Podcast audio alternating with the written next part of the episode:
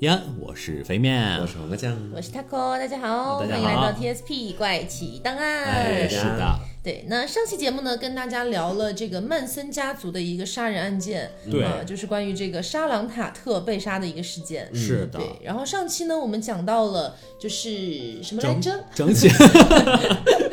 你就直接这样串帮讲到了 吧。曼森家族的四位成员潜入了沙朗塔特的家中，并对他们实施了暴行，并且逃逸的这个案件的嗯哎对，整体就是过程。整个啊，这个案件从发生啊到侦破，对，然后我们讲到了，其实还没有讲到完全侦破。对我们是的嗯上期只是讲到了他们抓住了曼森，但是呢，还没有讲到有什么样的证据指向曼森等等的。嗯嗯对这个侦破其实也是个非常复杂的过程，到时候那个法庭上上演了很多很多出无间道这个情况，嗯，就是他那个曼森已经被逮捕了嘛，所以大家要指控他有罪啊，如果他有罪，我们就可以判刑。但是这个有罪的有罪的过程，反正就是据说也是美国司法史上最漫长的一次过程。嗯是然而今天呢，我们要聊的重点呢，还不在他这个有罪这个事情上，跟庭审过程上。我们今你天要又要给听众卖什么关子呢？啊，对，然而今天呢啊是这种啊，我们今天聊的呢，更多的就是曼森的这个人的童年经历，嗯，然后还有他当时的一个美国社会的现状，就是大家其实一定也很疑惑，就为什么这个邪教就可以建立起来？嗯，就他怎么样去吸引出这么多人了？嗯，就是你在中国，你要想建立这么一个邪教，就感觉非常非常费你劲，总不能是吧冲到大街上去喊有没有人相要信加是啊入我的神？教，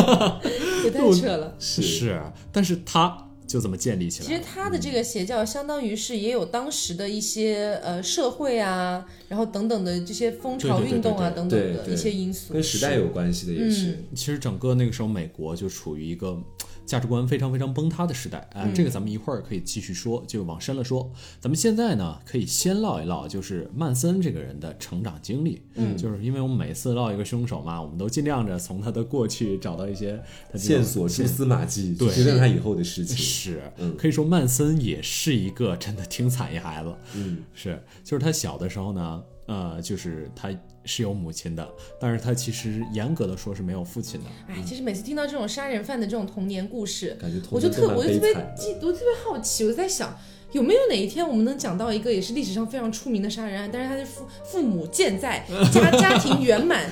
就婚姻幸福，嗯，这种感觉，就是感觉每一个杀人犯摆出来都是小时候特别惨稍微出名点的，小时候一定会有点童年阴影。其实是我觉得是这么是这么个意思。我觉得每个人或多或少，相信在咱们这儿在座三位，如果要讲的话，肯定如果哪一天我们成了杀人犯、连环杀人凶手， 哎，不过这个话其实光听着真的是话糙理不糙，就是其实是每个人都有那么点不太开心的经历，在对童年的时候是，啊嗯，然后这个经历如果放到杀人犯身上，我们就觉得啊，这个经历塑造了这个杀人犯；对放到我们普通人身上啊，就你就挺没有什惨么的，。挺可怜的。对， 所以可以说这是也是一个就是呃，也是一个就是你这些童苦难的童年不能成为你犯罪的这个原因。嗯，啊，其实他就是呃，怎么说呢？他比密尔沃基怪物还有少年 A 都要惨一点。嗯 我觉得少年 A 可能更像那种中二病发作的中二然少后密尔沃年。基怪物更像是自己自己对自己的那个底，就对是自己的世界的小框架有点太多那种感是觉，曼森真的属于那种他小的时候就是惨。对对真的惨。别人还有爸妈，他小的时候其实等于有爸妈等于没爸妈，就说到底，对，对他妈在他呃他妈在呃你在 骂人，骂谁？他妈在他妈很小的时候， 你在说什么？就是他妈在他妈在他的他的生妈妈对还很小的时候，不是他的妈妈还没有满二十岁嗯就已经怀了他，是嗯然后之后他的爸爸呢我记得是十六岁就生下他。对，，嗯是他的爸，他的爸爸呢是一个，就相当于有人说是酒鬼，嗯也有说法就是冒充一个什么什么军官，一个很体面的工作。总之呢，就对是其实他跟这个曼森后来的成长其实没有太大的关系了。是的，而且妈妈是个娼妓，爸爸是个 PUA，这个哎家庭呦真的是，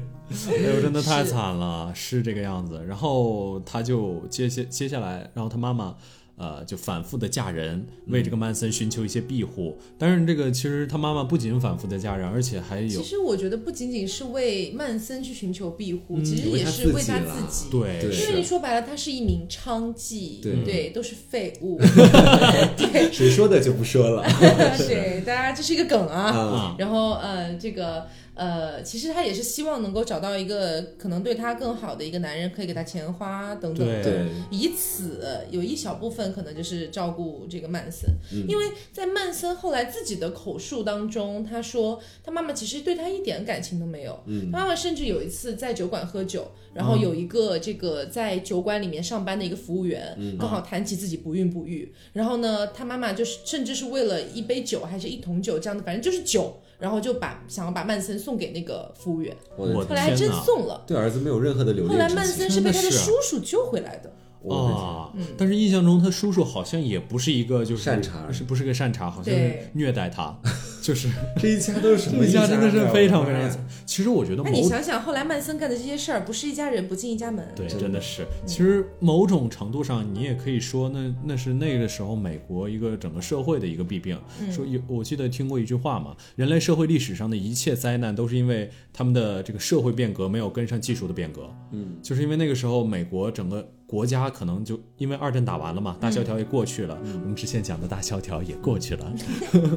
然后他们就整个家整国家就富足起来。就是大家也都吃饱了饭，然后就追求一些精神上的东西。温饱就要撕一些别的东西了。哎，对，而且正值他们那个时候，什么越战，对，也也也失败了，然后之后也有一些什么，呃，肯尼迪也遇刺了，等等等等，大就是事件对频发，这些震惊体验都使这个呃美国青年就觉得这个社会世界是不是不应该是这个样子的 啊、然后他们就的确就产生了一些就是可能反社会的这个举动，所以曼森有可能就是在这样一个环境下，就是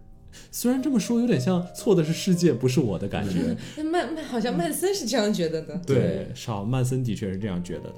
然后他长大之后，他稍微年长一点之后，就是他的妈妈反复的嫁人，反复的搬家，又反复的盗窃，反复的入狱。这个年少的曼森就熟悉了与他妈妈别离的生活。然后后来因为有一。有一次，他妈妈改嫁的一个继父就特别不喜欢曼森，就而且曼森自己其实也是偷东西，偷家里的东西出去卖、啊，所以这个有不喜样欢学样，不喜欢也是有原因的，所以就把他送到了寄宿学校。就曼森，就是我们刚才也提到过嘛，他本来也是一个就是很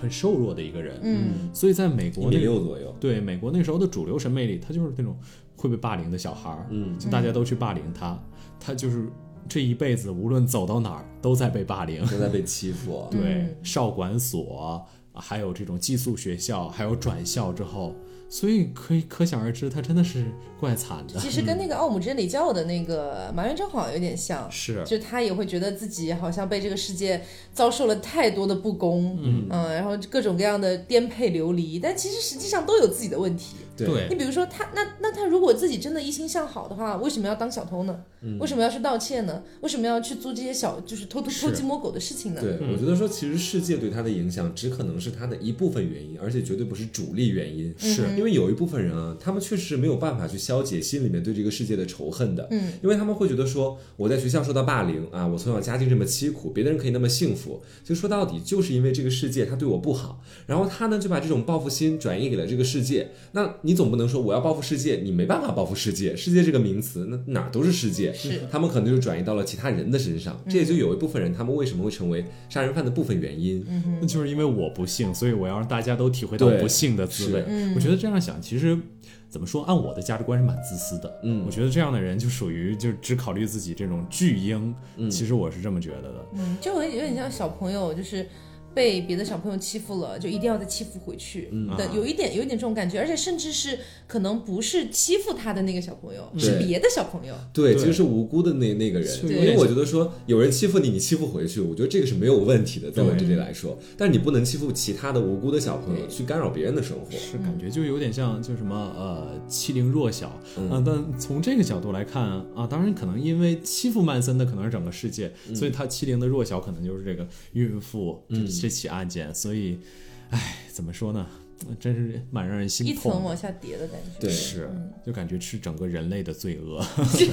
到到这突 个然地步搞到了了这么大的吗？议题好 吗， ，OK OK OK，这个好像刚才那个话也不大对劲啊。嗯 OK，顺手口嗨的，大家不要放在心里。嗯其实曼森还有一个就是怎么说呢，他是一个向好的机会。嗯，这个向好的机会呢，就是他在自己十九岁的时候，那个时候也是之前在少管所出来，呃，出来了嘛。嗯然后之后他跟一个十五岁的姑娘两个人结婚了。啊，对无，视法律吗？当时美国的法律是可以的吗？哦，没有，真是可以的，好像领了结婚证，而且还有了一个孩子。是说这段时间好像是曼森这个人就是比较向好的一段时间，他可能觉得这可能是他人生中这对个最后的光辉，嗯然后剩下的时候，但是这个光辉也没过多久，就是他们两个。呃，他跟他老婆两个人好像是真的相亲相爱，他老婆也不嫌弃他，虽嗯然他只有小学的文化，虽然他游手好闲，嗯但他老婆真的是好像是两个人就相濡以沫就，爱上了嘛。对对，所以说这个其实真的是，如果有一个这样的女孩子，感觉还蛮美好你也的。想这样的女孩子吗？没有你想让她摸摸你硬硬的腹肌？什么东西啊其，实我觉得是这样的，就是如果在那个时候，呃，曼森是真的得到了某一种救赎的话，假设说他能够就是摒弃掉以前的那些东西，因为其实我们知道他跟他这个前妻。的一个结局其实并不是特别的圆满的，嗯、呃，而且甚至是在他三十三岁之前，其实大部分的时间里都还是在监狱里或者嗯在对一些这个看管所之类的地方。对，所以，如果说在他十九岁跟这个十五岁姑娘结婚的那一段时间，他能够摒弃掉之前的那些东西，嗯比如说去找一个靠谱一点的工作，因为那时候大萧条也过去了，其实也是能找到工作的。嗯对对那去找到一些工作，去干一份稳定的工作，然后去养活自己的家，然后甚至妻子后来还怀孕等等的，嗯其实慢慢的是能够变向一个正常的，而且且好的一个家庭。对，但是啊其实从我的角度来说，真的曼森哈，我觉得这个人，我们纵观他的经历，我觉得他属于那种不可被救赎的感觉。是因为在之后还发生了一件事情，因为曼森他自己其实是很爱唱歌的，他有一点歌唱理想。啊，但是呢，他爱唱歌，当时就出来之后有一段时间幡然醒悟，觉得说，那我要好好唱歌呀，对不对？但是当时身边的人，包括一些乐评人对他的评价，其实都是你走不了唱歌这条路啊，可能这种感觉。他当时的时候，仅仅是因为别人的评价，然后当时就放弃了任何的努力，直接就开始后来就走走到了我们，包括到后面凶杀案相关的一些邪教的环节啊，对就直接整个人堕到了谷底里面去。是你想想看，这不像是我们正常人的一个思考逻辑啊。正常思考逻辑是，当我在某一方面，可能别人觉得我不行，有两种可能，一种是我去努证力明我行对，一种是我努力让我行，一种是我另寻其他我可以行的地方。对但是他是直接，那我就搞邪教吧，这这 这太不一样了，就好是奇好奇怪的逻辑。也有可能就是在那种就是社会环境下，因为大家呃，毕竟就是呃，怎么说呢，在那个时候整个嬉皮士就是文化都相当于盛行的时候，嗯，他自己是不会觉得自己唱歌不行的，而且他因为唱歌聚集起了一批欣赏他唱歌的他可人，能觉得对我他只自在己民间还不错他可，能觉得我的风格是只是那些人不能理解的风格哦罢嗯对了。过度自信热，是 的，对，甚至甚至有点鄙视这些其实是人。技不如人热。是他自己技不如人人。对，而且就是其实就在他结婚几年之后，他就又开始偷汽车了。嗯，然后偷汽车就是，所以之后又入狱了，所以之后就是呃他这次在狱中才真正的就是呃体会到了一件事情，就是他不希望呃用爱来绑架自己。嗯，就是这句话虽然说的爱，我觉得不应该是一种绑架，但是他是那么觉得，他觉得爱是一种绑架自己、控制自己的这种手段。嗯，他觉得应该自己用爱去绑架别人，让别人爱我。我不要用爱绑架我这是很自奇怪的逻辑己，我要绑架别人。，对，是，然后他要用爱绑架别人，然后之后他出狱之后就开始，就相当于吧，就嗯相当于开始他组建这个曼森家族的整个过程。嗯，其实我觉得中间还有一个非常非常重要的，就是我们刚才已经提过好几次的一个东西，我觉得需要认真的提一下，就是嬉皮士文化。嗯，嬉皮士文化呃就可以这么说吧，如果曼森生在一个和平的年代，他有可能只是一个就小偷小摸的一个人。嗯，对，虽然你觉得这个人的确有一些特殊的才能，比如说，呃，如果你们看过曼森图片的话，你们会发现他的确双眼是很摄人心魄的，嗯，就是他的眼睛里几乎没有眼白，你就一眼看到这个人，你能感觉他不是一个那么就反响的人，对毕竟也是个邪教头子，就肯定蛊惑人心的这个这个能力是有的，人其格实魅与力是有其的，与其说他蛊惑人心，不如说他的样子真的是面目可惧。嗯，就是他其实你整个人，我有看过他照片，就当时看到之后，你就会觉得说，这个人对你来说就好像很危险的这种感觉。对，嗯所以说这也是他能够去靠着自己比较矮小的身板，或者说不太强壮的身体，去震慑住曼森家族那么多的人的一种可能。对，嗯但是这种理由危险跟那种就是你遇到壮汉满脸横 肉，不太一还样，啊不一样它是有邪性的，是对它属于你看着它，你就会觉得它好像就不是人，就这种感 觉，会有点瘆得慌。是嗯，这种感觉。而且呃，但是呢，即使他是一个这样的人，在那个也是因为在那个特殊的时代，他才有可能组建这样一个就这这种这种邪教。所以我们还是说一说嬉皮士在那个时候就是怎么流行起来的吧。嗯，我觉得其实大家呃听到嬉皮士这三个字，应该会最早联想到的是什么东西呢？最早联想到的应该是那些就是长头发，然后之后什么嗯我觉得牛仔裤，我觉得乱七八年糟的年纪稍长一点的朋友，应该会联想到那个 Beatles 吧？啊，对对头饰对嗯，对对对。披头士乐队，甚至你现在如果去查，就是因为现在披头士的时间离现在其实已经有点久了，是然后现在可能新一代的可能不太那么熟知披头士，甚至是会有人，我在比如说我们去某网站搜索，嗯，披头士和嬉皮文化，然后甚至就会有人说披头士和嬉皮士是一个东西 吗？就是你知道，就很无奈的一件事情。但是就是你联想到了这个东西，你就会联想到一些符号一样的一样的标签，嗯是比如说刚才飞面讲的长头发，嗯然后还有呃，七分裤其实也不是牛仔裤，但嗯是我感觉就是美国的嬉皮士可能会相对而言喜欢牛仔裤一点，嗯然后包括身上会披那些毯子，头上会戴一个花环，嗯这些都是嬉皮士他们的就是可以说外在的特征。是是是，然后包括其实这个 Battles 嘛，就是对他们的影响，就是他们从小就听 Battles 长大的，嗯，然后对他们的影响很多，就比如说是爱和平，嗯，但是他们这种爱和平呢，就我其实也跟当时的社会环境有着很大的对关是系，因为当时美国其实刚刚在二战结束之后，嗯就是二那个在二战结束之后呢，当时紧随其后的好像还有还有个越南战争是吗？对是对对对。越南战争之后呢，因为应该当还时有抗美援朝战争啊，越南战争其实对于当时嬉皮士的这个大范围的传播有着一个比较大的影响，是对在于说，呃，越南战争的存在，它本身其实是有点违反美国它自身的主流民意的，嗯因为当时会觉得说这个战争其实它不应该发生啊的，是但是美国政府坚持要去这么去做，所以说在当时的民间有非常多的人是不太支持这场嗯战争，是，的确，就是你想，呃，美国政府怎么说服人们，你要去一个遥远的，可能几万公里外的一个地方，你要保卫自己的祖国，对，所以这个这个就是，而且而且当时相对来说，人家也本身就是弱国，对。嗯对，而且对于当时的人来说，其实受到最大影响、付出生命代价的，反而是当时的年轻一代。对因为你如果士兵战嘛争，对，你就需要士兵。士兵的话，肯定是挑选青壮年的为主。嗯，所对以当时非常多的美国年轻人都被送到了越南那边去，去对直接去抛头颅洒热血为国家。但是在国内的年轻人本身他们就不太支持这个战争，同时年轻群体还受到了这样的重创。其实对于当时的很多年轻人来说，这是一件没有办法接受的事情。嗯，所以说也就越来越多的人他们开始信奉起说，或许在这个社会上传统的主流的国家传达的一些思想，他们不一定也许是是正确错的对，不他们开过始慢慢有这样的思想。嗯，是。不过，而且越战这个东西的确就是它有一些，呃，你如果看过一些电影的话，你会发现这个东西对美国可以说整个文化起了非常非常严重的就是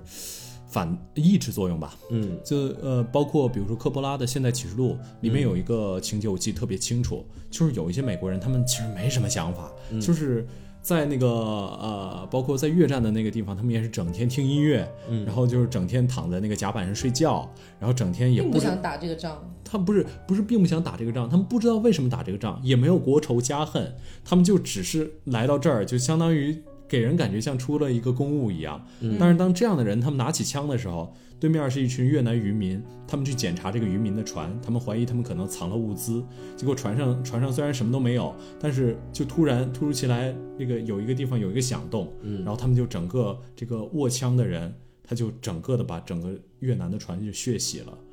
就是它可能仅仅是那一个响动，后来看发现那个响动其实只是一只小狗，就是他们觉嗯得这个事情就是持枪者，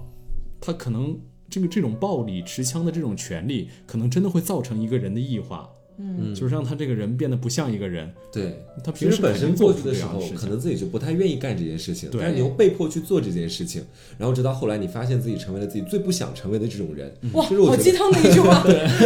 哇，激到我了，激到我了。就你不想杀人，但你真正做了这件事情，你自己的内心可能有时候是承受不了的。对，对，所以对于当时美国年轻人来说，当时的社会主流是认为说，与目前社会的主流价值观或者人们所提倡的一种生活方式所不一样的、所逆行的、所有不一样的生活信仰的这些人，被他们称之为嬉皮士的这样的一个群体，在当时呢就慢慢的就传开了。对但是人们当时对于嬉皮士的这样的一个印象，其实他们嬉皮士这个群体承载了美国当时说垮掉的一代。这样的一种就是这社不会是我们九零后吗？这样的一种社会语言，其实在当时的时候，社会现象就已经被他们所承载掉了。对，其实就相当于这个样子，嗯垮掉一代是四五十年代的事情，嗯他们那个垮掉的一代就开始不断的写各种各样的文学的书，是，然后就是这一代看他们书的人长大了，嗯啊，就变成了这种嬉皮士。然后还有包括他们小的时候也在听列侬这些人的歌，对这反战，然后包括性解放、追求艺术这样的歌曲，在他们这儿就听久了，哎，觉得对吧？我也需要做一点什么什么样的事嗯是情，其实是有我的事情，对，我文化熏陶太多年了，嗯，因为其实我对于嬉皮士的了解嘛，可能是说在越南战争之后，他们开始大范围的去开始进行传播了，所以说嗯他们其实整体的一个思想在当时来说是反战的，对宣传这个爱与和平，我觉得这其实没有错，嗯包括他们其他的一些，比如说宣传各种各样的自由啊啊，其他的我们就不做过多的点评关于自由方面的东西，对。但是我觉得说他们整体的思想，其实我整个通览下来，我觉得我是还蛮赞同的，但是我觉得自由的时候，我我觉得可以给大家举几个例子，让大嗯家就是、呃说呢，这个说说起来稍微有点污啊，大嗯家就接受一下啊，就有是多嗯，就是随地随地都可以，对，所以说、哦要把自己不是大小便是嗯嗯对对对要把自己的体液洒到这个城市的每一个角落，对对。而且他们其实吸收了很多东方的思想，嗯虽然虽然我们东方的思对想是不是我我们也没这么教啊，对 啊是啊，其实也不是印度有有有这方面的，是印，度那有是说印度，我们是不一样的， 我们都是东方的思想不太一样。呃是印度的，呃，包括他们有一些就什么，呃我我具体其实说实话没那么了解啊，在这儿就相当于口嗨一下，嗯如果说错大家也不要怪我，多求生担欲待很强 啊，没有，就是他们印度包括有些瑜伽，说还有一些印度的舞蹈，说其实都是、包括湿婆嘛，湿婆是管理性爱与舞蹈之神，嗯所以他们很多呃主流文化中也存在一些有关于性的东西，然后包括中国这边就是有点像，其实老子的无为而治可以说是有一点点那个嗯怎么说呢，叫无政府主义吧，啊，这个 OK，啊、懂就是让懂整个懂社会自然的演变，所以他们其实就相当于什么呢？相当于他们自己从自己的文化里没有办法得到救赎了，嗯他们觉得、哦我们的文化这么发展过来是错的，所以他们开始把目光投向了很遥远的海外、遥远的东方，他们希望从东方换回一些文化活力，能让自己活得比较不一样。这不是是从古至今全世界对我们中国做的事情吗？对， 其实也不完全吧，包括现在，其实这个可以说一句题外话啊，嗯，其实我们可以看到很多欧洲的电影节，他们都会就是把一些非常非常大的奖项颁给伊朗那些就是可以说是苦难的人民，是是他们其实更多的是想从伊朗这里获取一些东西，这些东西并不是说呃，就是说我看他们民民众受苦，我觉得很爽，嗯，不是这些东西，而是他们想从这个他们民众艰难的挣扎中获取一些文化活力，真的苦难会让人深思。对，苦难会让人深思。他们觉得这些东西可能是现在的欧洲文明缺少的。嗯，有一些国家啊，不好指名道姓，但是嗯是他们的象征物是鹰， ，OK 他们就不断的 OK 制造这些苦难啊所以说是一手制造，一手吸取，所以真的那个没有样子办法啊，对是，其实如果往回说到嬉皮士的话，当时的情况其实是，你你可以想，可以想象，这其实是一种思想，但是它慢慢的变成了一种社会上的现象，嬉皮士的这样的一种社会现象。嗯，其实。一旦一个东西成为了一种社会现象，它被摆到了社会大众面前，其实就面临着一种风险，就是被曲解或者说被误解的可能性。嗯所以说现在其实对于嬉皮士的人们的整体评价，光从我们的角度来看，其实我个人觉得它其实是很两极化的。嗯，一部分人去说我们非常崇尚他所的那一种所说的那种爱与和平，崇尚自由的精神；一部分人说的是呢，我觉得他们就是性和毒品的一个来源或者说是归宿对，他们是在一个比较缺点的方面去看待这样的一个对，我觉群得体毒的。嗯品其实也可以细说一下，因为那个时候在整个嬉皮士文化里，毒品是真的就是可以说盛行。是他们觉得就是我在肉体上找不到的东西，可以从精神上对，我觉得这又是一种对东方文化的曲 解，就是他们觉得呃，只要我嗑了药，只要我注射了什么什么东西，是，对，然后包括我就我就能够达到高度的那种精神境界。是、嗯这种东西是现实没有办法给予我的，对什么什么样子，然后呃，其实曼森包括曼森家族的组建就跟这些药物可以说有直接的关系。是他就直接用包括迷幻剂啊，还有大麻啊这些东西对嗯来掌控他们的思想，并且不让他们睡觉，来来来，就是让他们不去思考一些其他的东西。说白了就是把他们的头脑搞得很模嗯糊。洗脑嘛，对就是嗯是而且嬉皮士他有一个思想，就是在说他们要做的事情是满足一切，就是说人性所需求的东西。嗯但是可能有一部分人觉得说我们主要需求的是和平或者说爱这样子，嗯对但是他们的理解其实是在于说，我觉得说我想要疯狂的性爱，或者说想要去吸食毒品一直上瘾，这些都是我想要的呀，是我人性所需要的呀，那我就可以一直去猎取他们。其实它也是一种完全两极分化的一种感觉。嗯，是，嗯，因为从我的角度来说哈，呃，自由如果它是没有边界的自由，其实我觉得它反而不是自由。我觉得自由这个概念是相对的，对于我来说，怎么又绕到这个话题？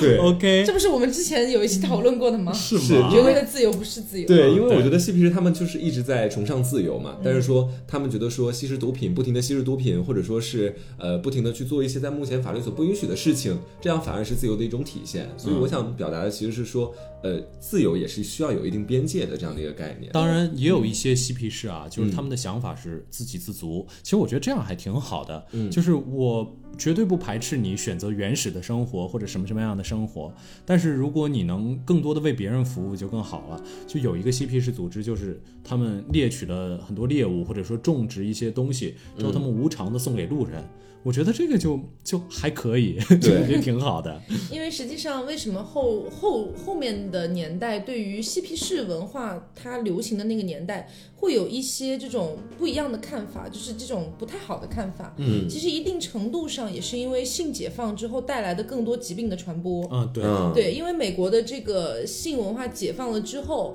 不管是艾滋还是各种各样的疾病，都增加了非常多的一个传染概率，包括患病率等等。嗯是嗯是，你可以想象他们本来生活就很混乱，再加上他们还吸毒用那个针孔，对，嗯对，所以就非常容易传播艾滋。所以说，有的时候其实人类吧，有一些预言还真的是挺有道理的。就好像亚当跟夏娃吃下了那个在那个伊甸园里的禁果之后，嗯感觉一切对都变得不太好控制。那性解放就好像是那一个禁果，吃了之后呢，好像虽然有爱情的诞生，好像虽然是人类自由了很多，但是也带来了很多不可避免的麻烦。其实，是嗯，其实我我个人是觉得，就像刚才黄瓜讲的那一句，有有点鸡汤的感觉，就是嗯绝对的自由不是自由。其实就像我们之前一直在呃在凹凸电波跟大家传播的一个概念，就是你的身体可以由你自己支配，嗯，但是它说到底，它虽然是你的身体没有错，可是它放在现在的一个社会环境，放在现在的一个时代来说，它必然不是百分之百随便你怎么用的。对，嗯对不对？你必然你要注意安全，对吧？你要注意疾病，你要注意这个等等等等的伦理啊之类的东西。嗯所以你并不是百分之百拥有你自己的身体的所有操控权的。嗯而且呃，这个时候可能又要说一些题外话了。不知道各位有没有看过一部电影叫《蓝三原色之蓝》，有看过吗？嗯，就其实这部电 影，其实这部电影就是探讨自由到底是什么。嗯就是这个电影女主人公，她是一个刚死了老公跟孩子的一个非常有钱的一个寡妇，嗯，就是可以心说动，心动了吗？没有，你就可以说这样的一个人真的是一个社会上最自由的人了，没有任何的东呃，他他的母亲嗯有钱老年痴呆啥都有，嗯他母亲老年痴呆，他几乎可以选选择任何他想要过的生活。是但是他在获得这样的自由之后，伴随而来的是巨大的空虚，嗯他不知道该干什么，就是他也没有什么事业，也没有什么钱，也多的花不完，然后之后也也没有什么朋友，所以这么一想，自由这个东西好像就是因为有边界才体现出它的可贵性。对，有不自由才有自由。哎，是嗯。所以我们聊了一些自由，那我们该聊一聊边界了。 与嬉皮士相对的，还有另外一批文化叫雅皮士。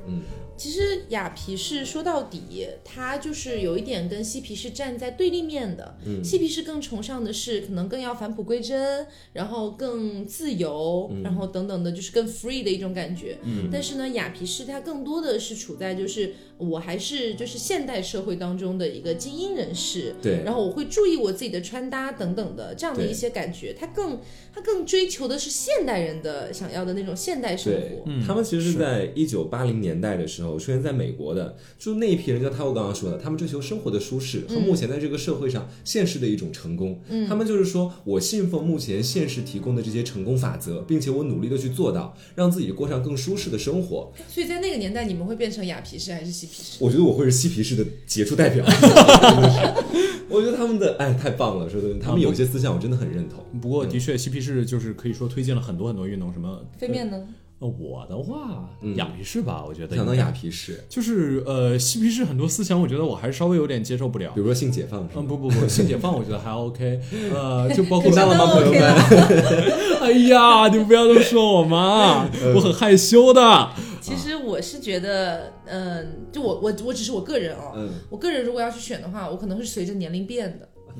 是吗真？的就是如果我在二十五、二十二岁之你会前，当嬉皮士吗？绝对是嬉皮士不是我我我最不能接受那一部分就是吸毒那一部分。啊不。一定要吸毒啊，因为他们其实到后面也有说，就是说一批新的嬉皮士他们出现之后，他们可能带来了一些不好的，就是说嬉皮士就是吸毒或者滥交这样的，对他们反而挤走了原本老一批嬉皮士的他们的那种精神内涵在里面，所以以你的意思就是你只你可想以当老一批的嬉皮士，只 想吸取嬉皮士中比较优质的那一部分对，吗我是这么觉得的。对，其实你可以看到，呃，如果呃现在你们也看不到，反正我是留了长发嗯的，这的确稍微有一点点嬉皮士，但是呢，我觉 怎么了？得我也留了长 发，我在预备留长发， 好，可以，可以，可以嗯。但我觉得更那个什么的态度，就是精神自由不一定非要靠这种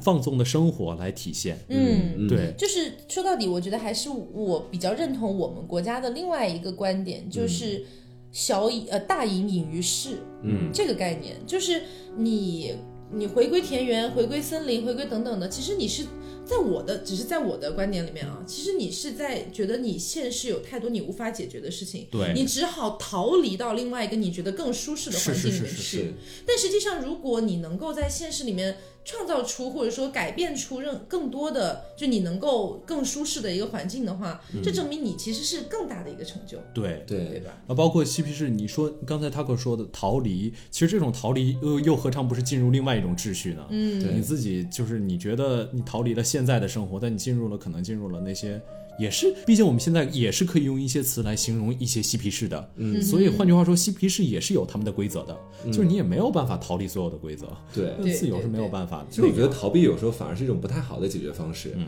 就跟我最逃近避的可时耻候但有用。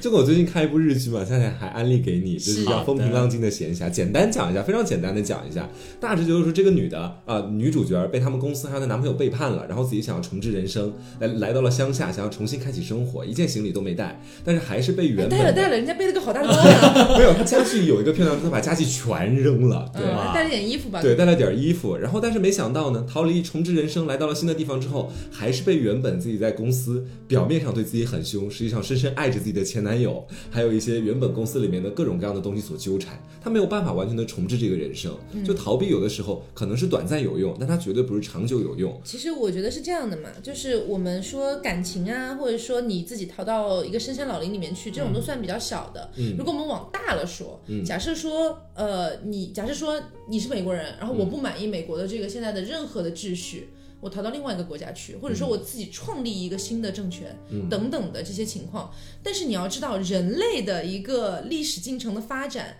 它必然是有一定规律性的。所以就是你逃离了这个政权之后，你再去建立一个新的政权，那必然还是会朝着你原本逃离的那个政权去发展的。对， 其实，而且有可能你的逃离就是这个人类历史的一部分。嗯人类历史可能逃离了很多很多很多对次对，要不然怎么会有中国那些古话？就是对刚才说的，他跟你刚才说什么古话小来着隐隐于市啊，对大隐每次都是大隐隐于市。对是这样中国古代也有隐士啊，结果隐士最后大家发现隐士的最高境界竟然是隐于市，我记得隐于朝吧。隐于市，嗯，好的，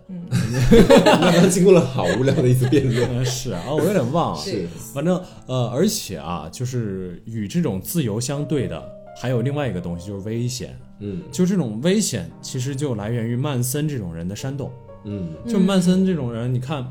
呃，如果任何一个，就我我我是可以这么说的，我觉得之前的嬉皮士，就是绝大多数嬉皮士是很善良的。嗯，是真的那些中产阶级的，就可以说嗯家想里要比较反有战钱。啊等等。放弃自己那比较相对来说比较优渥的生活，来到了这个平民的这个生活圈子里面，嗯然后去对体会一些比较贫穷的生活。对就是为了感知当时战争可能对于人人民的一种危摧害残。对对对，但是，一旦被这种就是有别有用心之心的，人对是别有利用心的用人了利用，他们有可能这种自由就会转变成一种对其他人的伤害。对毕竟你们是一群年富力强的年轻人。对，因为呃，我觉得不知道大家有没有看过一些美国比较不是不能说美国经典电影，但是是能够反映一些美国就是一些社会现状的一些电影。嗯，比如说我看过一部呃算半个公路片吧，其实不太算，叫做《美国甜心》。嗯啊，你听这个名字感觉就是那种嗯，无法天女的感觉，但实际上她拍的是一个美国的一个年轻女孩。这电影其实你看久了觉得蛮无聊的，但是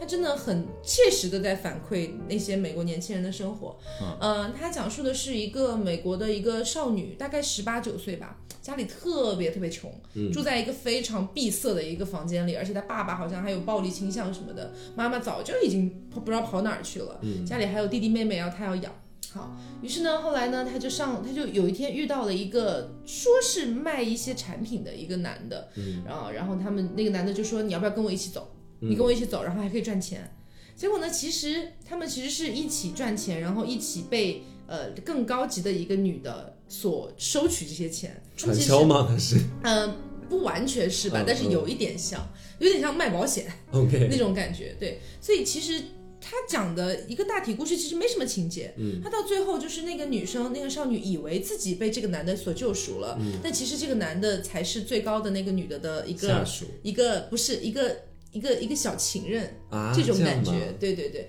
所以呃，其实那个最高最高的那个女的呢，其实想让他离开这个组织，也就离开了。嗯，所以他最后其实还是回到了自己很闭塞的那个房间里嗯面。但是在他跟着那群人一起去到处去推销这些产品的时候，这就是为什么我说有点像公路电影。嗯他在那个公路上，他们随便到一个城市。然后就有 点像大萧条那个时候，嗯随便到一个城市就下车，然后就各种推销。好那，段时间他们是非常疯狂的，推销的时候人模狗样的，装作自己是大学生等等的，嗯然后回到了这个车上，这个车就像是他们的一个屏障。嗯一回到这个车上，大家开始抽大麻，然后你你喝一口酒，我喝一口酒，哦我司糜机烂也的喝生酒，活对，可以非常糜烂，然后随便想怎么放纵就怎么放纵，嗯其实是有那么一点点嬉皮士的那种感觉，嗯后后后后代的嬉皮士的感觉在里面的。所以其实这样子年轻的一些年轻人是非常容易被有心之人来利用的，因为他们非常迷茫。他们的家是庭其实也没有特别好，然后教育其实也没有特别好，嗯但是内心渴望着一些东西，他们甚至自己都不知道他们在渴望什么。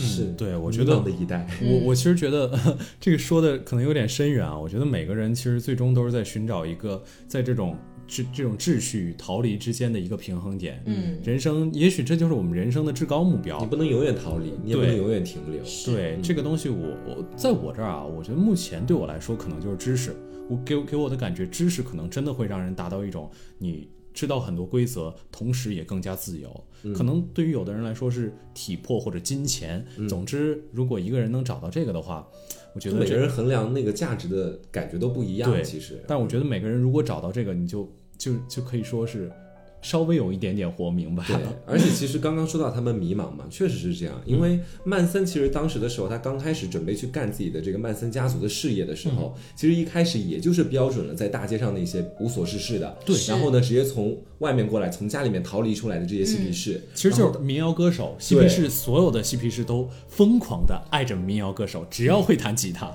你就可以作为 然后意刚见好领哎，袖不。就撞上了吗？曼森当时刚好也是比较爱唱歌，虽然说上不了大台面，对但是平常在私下表表演个几首歌还是非常正常的。是所以当时呢，也就证明了为什么在曼森曼森家族、曼森的身边嗯有那么多的美女作伴，有那么多的一些女女孩子可以加入他们的家族。对，其当时给他年们造轻成的又吸无引。嗯脑的金发美女们，她们就是爱这种，对就是你看起来哦好酷哦，嗯好狂野或怎么样的这样的一个而且东西可以，说曼森之前他的比人如说生经年轻历的，我，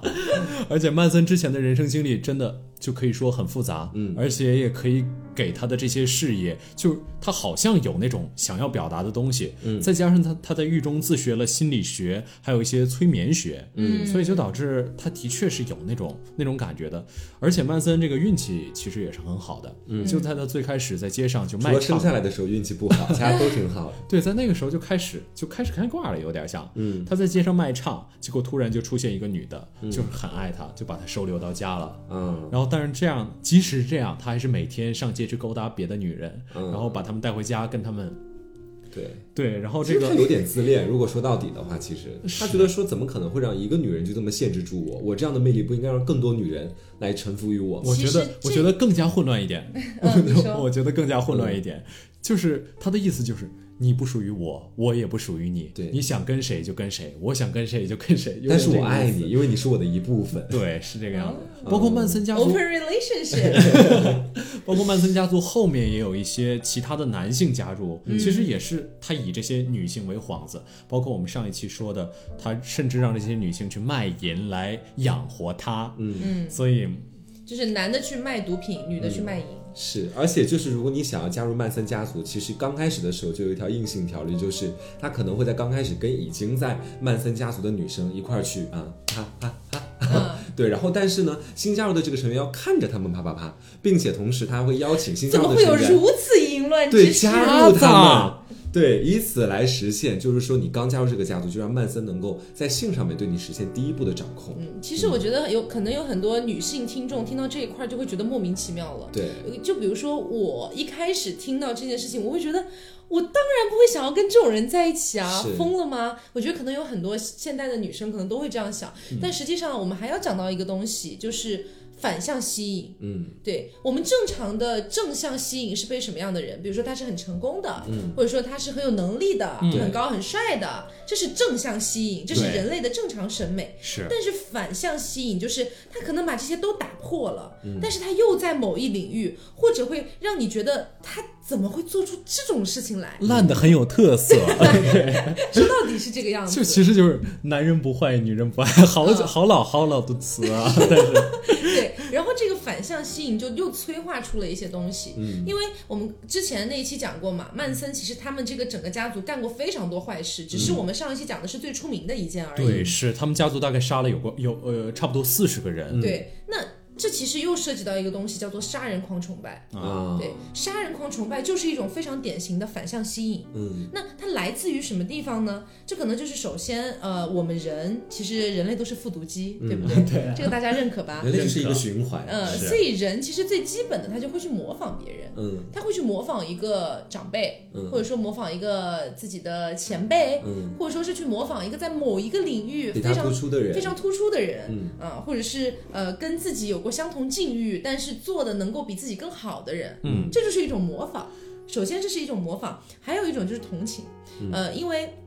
你像呃曼森，他本身就拥有一个比较悲惨的童年。对这一定程度上就已经可以激发同情了，对同情是可以产生爱慕之情的。那除此之外呢，还有一种就是，可能假设在曼森的这件事情被公布出来了之后，他必然会被口诛笔伐，对不对？那口诛笔伐之后呢，就会有很多人觉得说，好可怜啊。嗯，他有那么悲惨的童年，到现在还要被这被这么多人批斗。对，嗯所以这当然这不是大众的想法，这只是其中一小某一部分人的某一想部法分人。对，那除此之外还有各种我们所理解的斯德哥尔摩综合症，嗯啊比如说你会觉得哇，曼森他杀人杀的那么就是你知道眼不跳对心，，我要是哪天遭遇到了他， 养不眼跳，眼不眼不眨心不跳这种对感觉，对但，是为什么他反而会给我怜悯呢？嗯，这是斯德哥尔摩综合我症。觉得斯德哥尔摩综合症就很像那种，就是你看这个人杀人杀得很凶狠，但是他对猫可能很温柔，你就会被这个猫，呃不，就会被被这他个猫， 被他被这个嗯人，被他对猫的温柔所吸引。对，就是呃，包括斯德哥尔摩综合症这个由来嘛，它其实就是斯德哥尔摩一次银行抢劫，嗯，然后之后这个劫匪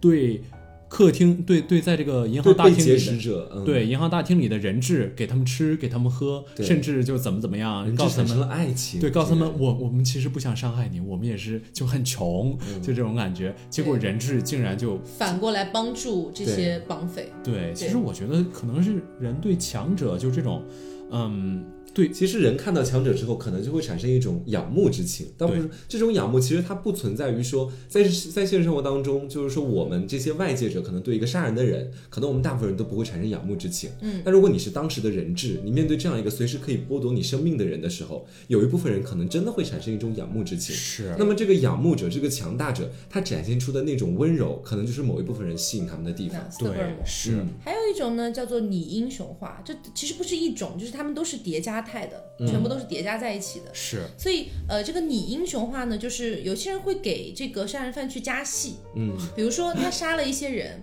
那有一些，比如说杀他，比如说假设像曼森，我们上期讲的，他杀的是一家富人，嗯对吧啊，我大概很有懂你钱的意思人了那有些人就会觉得，那他一定是仇富，嗯我也仇富，啊那，么其实本质上来说是他一就类是人重复他就是我们仇富界的英雄。啊，这么觉这得就叫你英雄包括化比如他杀黑人啊，我就觉得他们就是我们这些种族歧视者的英雄。 对对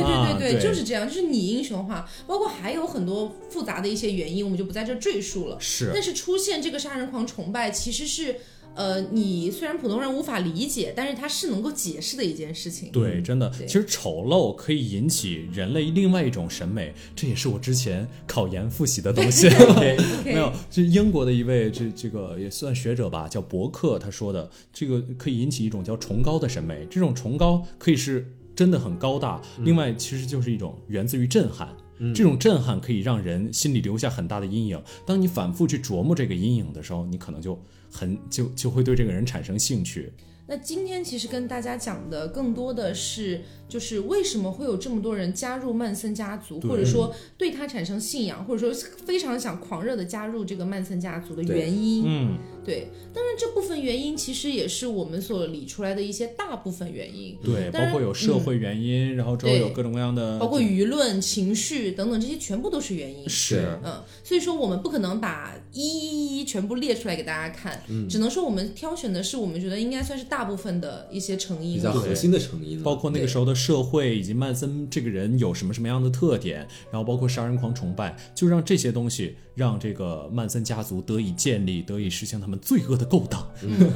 对，那所以我们你看，我说果然要分成三期，是啊吧所以我们下一期呢就会跟大家讲这个案件的结尾了，对也就是他到底是怎么被审判出来的，嗯嗯还有对一些别的一些然后包括就是我们一直当时提那到个的住那位。宅的被杀的女主人，她的丈夫，对啊对那对对对对对其实这个人的人生真的也是波兰斯基很悲惨，那个真的是女导演啊，啊对，然后再聊一聊，我们再绕回昆汀啊，对去聊一聊这个好莱坞往事啊对是